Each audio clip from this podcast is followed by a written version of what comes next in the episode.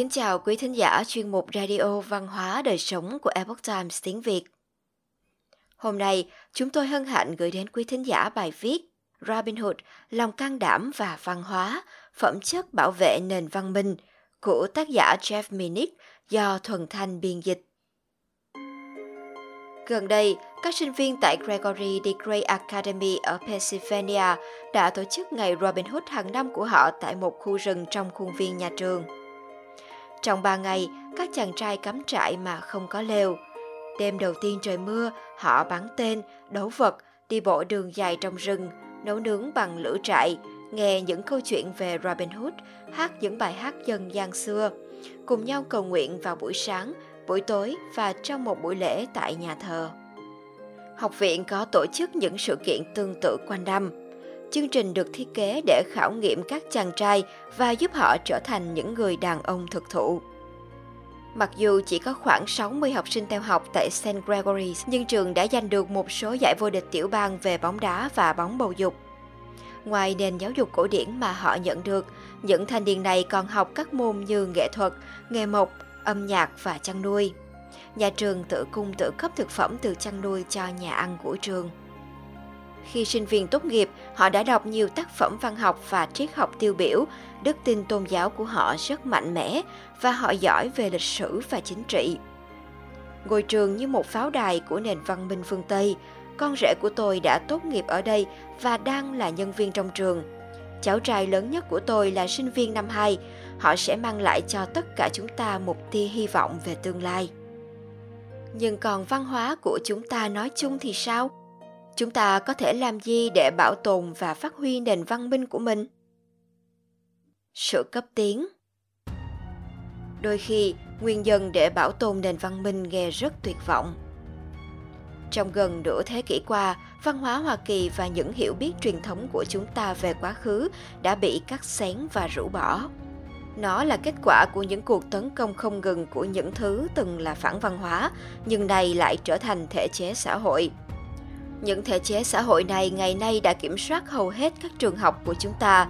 Tư tưởng của nó đã thâm nhập vào trường tiểu học, trung học và những sinh viên tốt nghiệp từ những trường này nay trở thành những nhà quản lý, các giám đốc điều hành của rất nhiều tập đoàn lớn, cũng như kiểm soát nhiều cơ quan trong chính phủ liên bang và các tiểu bang. Dù đó có là một kế hoạch hay không, kết quả của việc thâm nhập này vẫn như nhau.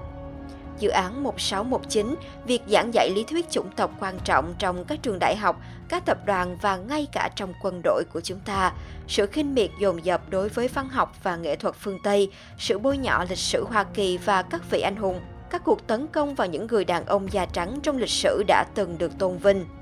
Đó là những bông hoa độc dược mọc lên từ những hạt giống được gieo trồng từ nhiều năm trước. Không ngừng hủy diệt văn hóa. Và nó vẫn tiếp diễn. Trong một bài bình luận trực tuyến, những bài giảng ghê tởm của các giáo sư đại học, tác giả và nhà giáo Walter E. Williams đã đưa ra cho chúng ta vài ví dụ gần đây về những bài giảng của các giáo sư đại học cực đoan trên khắp đất nước. Một ví dụ điển hình mà Williams đề cập đến là một tuyên bố được đăng trên Facebook của giáo sư Nathan Trun, Đại học Midwestern States. Tôi muốn cả thế giới bùng cháy cho tới khi viên cảnh sát cuối cùng bị siết cổ chết bởi ruột của một nhà tư bản cuối cùng, người mà lần lượt sẽ bị siết cổ bởi ruột của một chính trị gia cuối cùng. Còn Richard Wolff của UNESCO đã kêu gọi loại bỏ điểm số, cho rằng đó là phương tiện hỗ trợ chủ nghĩa tư bản. Còn một số trích dẫn khác của các giáo sư bao gồm những lời lẽ thô lỗ tục tiểu, tốt nhất không nên nhắc tới. Những người tìm cách xóa bỏ lịch sử rồi tuyên truyền cho chúng ta và hủy hoại văn hóa của chúng ta đã nỗ lực không mệt mỏi để khuất phục phần còn lại trong cộng đồng. Bởi vì sự chi phối của đó đối với thể chế của chúng ta, nhiều người ngại lên tiếng khi họ bất đồng với một số ý tưởng và sự thay đổi. Sinh viên đại học có ý kiến khác phải tự kiểm duyệt những bài diễn văn và quan điểm của họ vì e ngại sẽ bị trả thù nếu họ nói ra. Một số người trong lực lượng lao động sợ mất việc làm nếu họ phản đối tổ chức Black Lives Matter hoặc mệnh lệnh của một thống đốc đeo khẩu trang nào đó. Và thật vậy, các doanh nghiệp và người sử dụng lao động đã sa thải những nhân viên dám lên tiếng. Sự im lặng này là một vũ khí hữu hiệu. Trước đây, loại vũ khí này đã hoạt động tốt ở những nước như Đức Quốc xã và Liên Xô và vẫn tiếp diễn ở những nơi như Trung Quốc Cộng sản, Bắc Triều Tiên và Cuba. Và giờ, nó đang hoạt động ở Hoa Kỳ. Sự phản kháng văn hóa. Mặt khác, tôi đã gặp rất nhiều người dám lên tiếng không sợ hãi cho các quyền của họ, quan điểm của họ và việc bảo tồn văn hóa của chúng ta. Những biên tập viên của tôi ở The Apple Times, một người bạn ở Saint Paul, một phụ nữ trẻ 19 tuổi đã viết cho tôi hỏi rằng làm thế nào để cô có thể khuyến khích mọi người nói lên sự thật trong nền văn hóa của chúng ta. Hai đứa con của tôi, họ và còn rất nhiều người khác là những chiến binh kiên cường vì truyền thống. Trong một bài báo trên tờ The College Fix xuất bản vào tháng 1 năm ngoái, biên tập viên Jennifer Kabbany đã xem xét những cuộc tấn công mà các giáo sư Rachel Fosen Brown và Bruce Gilley phải chịu đựng vì đề tài nghiên cứu của họ. Brown là giảng viên lịch sử Đại học Chicago, đã bị chỉ trích vì bảo vệ nền văn minh phương Tây với bài luận của bà ca ngợi sự ủng hộ của nam giới đối với lý tưởng hiệp sĩ, hôn nhân đồng thuận, bầu cử và tự do ngôn luận. Và kết quả là bà đã bị từ chối được thăng chức làm giáo sư chính thức. Bruce Gilley, giáo sư khoa học chính trị tại Đại học tiểu bang Portland, đã bị các đồng nghiệp và những người khác tấn công vì một bài báo học thuật The Case for Colonialism, tạm dịch trường hợp của chủ nghĩa thực dân. Kabbany cho biết, bài báo sau đó đã bị gỡ xuống sau khi biên tập viên của tạp chí The World Quarterly nhận được những lời đe dọa hãm hại. Gần đây hơn, cuốn sách The Last Imperialist, tạm dịch Người theo chủ nghĩa đế quốc cuối cùng của Gilley đã không được xuất bản vào phút cuối mà không có một lời giải thích nào. Tuy nhiên, cả hai giáo sư can trường này vẫn tiếp tục chiến đấu chống lại sự đàn áp đó. Trên bài báo của Kabbany về Gilley và Brown, Brown đã đưa ra một số lời khuyên tuyệt vời cho những người còn lại trong chúng ta đang tìm cách bảo tồn quá khứ và văn hóa của mình.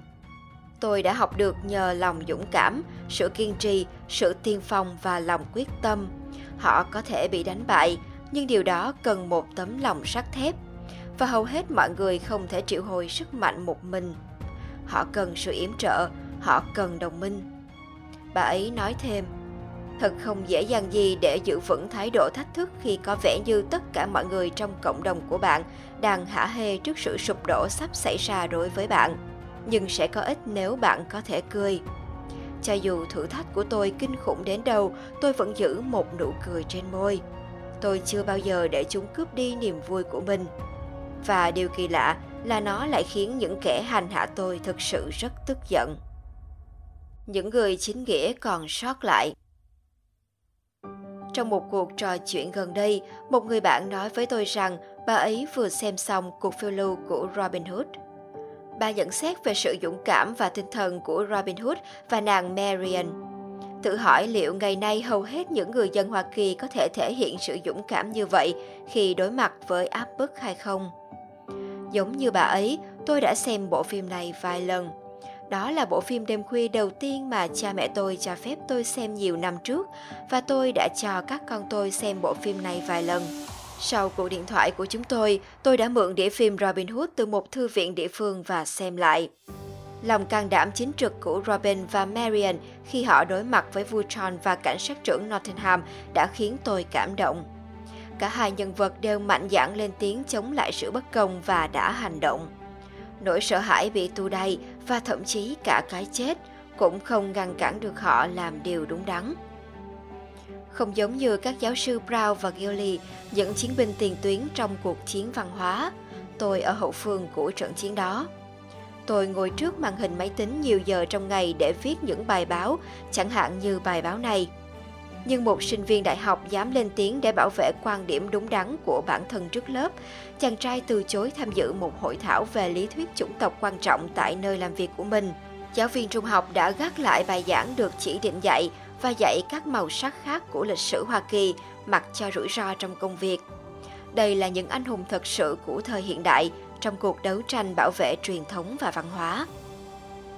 Nhà báo tiêu biểu H.L. Mencken từng viết, Dám đối mặt với súng máy để được bất tử và huy chương là một điều tốt, nhưng chẳng phải khi dám đối mặt với sự nhẫn tâm, sự bất công và sự cô đơn vì sự thật để giúp con người giành lấy tự do cũng là điều tốt đẹp hay sao? Hãy làm theo lời khuyên của giáo sư Brown về việc tìm kiếm đồng minh và sống với niềm vui, chống lại những kẻ đã phá hoại nền văn hóa và cướp mất sự tự do của chúng ta. Sau tất cả, đó là điều tốt đẹp, phải vậy không? Quý thính giả thân mến, chuyên mục Radio Văn hóa Đời Sống của Epoch Times tiếng Việt đến đây là hết. Để đọc các bài viết khác của chúng tôi, quý vị có thể truy cập vào trang web itviet.com. Cảm ơn quý vị đã lắng nghe, quan tâm và đăng ký kênh. Chào tạm biệt và hẹn gặp lại quý vị trong chương trình lần sau. Kính chúc mọi điều bình an và tốt lành đến với quý vị cùng người thân.